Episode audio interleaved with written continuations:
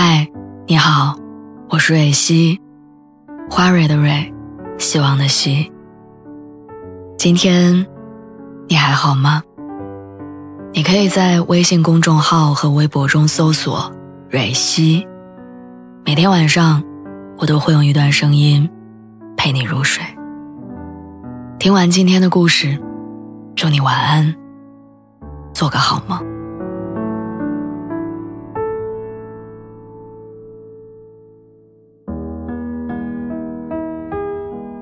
陈奕迅曾经办过一场演唱会，叫《明年你还爱我吗》。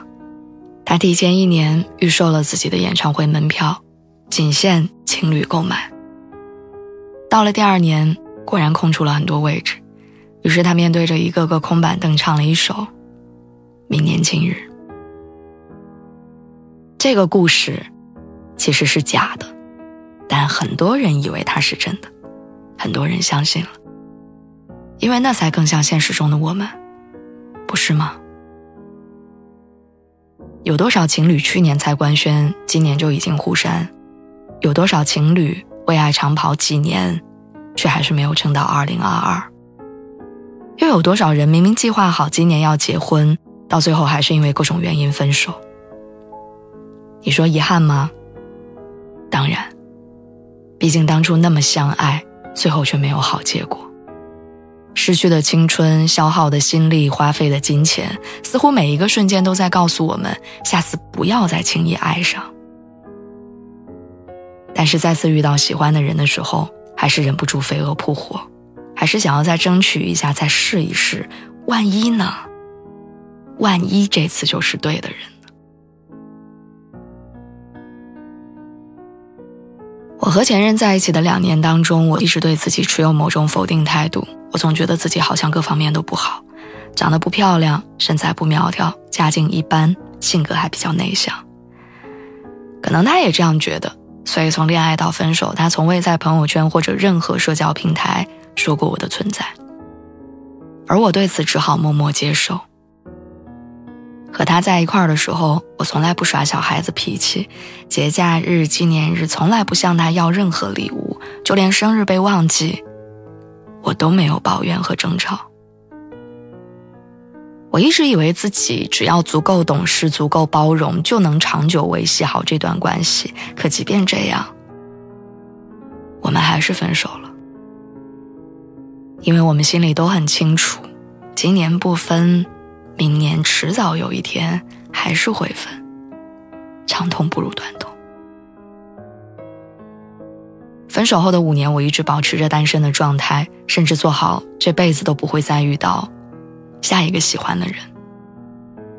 不是我不相信爱情，相反，我一直相信这个世界上有真挚而且长久的关系存在，只是或许它很难发生在我的身上。它会发生在我最要好的朋友身上。会发生在我新认识的同事身上，会发生在我四十三岁离异的小姨身上，甚至会发生在小区的流浪猫身上。在此之前，我一直这样以为。今年年初的时候，机遇巧合之下，我认识了一个男生，年龄相仿，志趣相投，三观相合，在一起的时候，大家都很轻松自然。在他面前，我无需刻意讨好；在我面前，他也无需刻意营造风趣幽默的人设，一切都遵从内心的契合。所以大半年之后，我们确定恋爱关系。于是，在那时候，我才突然觉得，面对爱情，所有的等待都是值得的。我记得他跟我表白那天，我问他：“我说你会爱我多久呢？”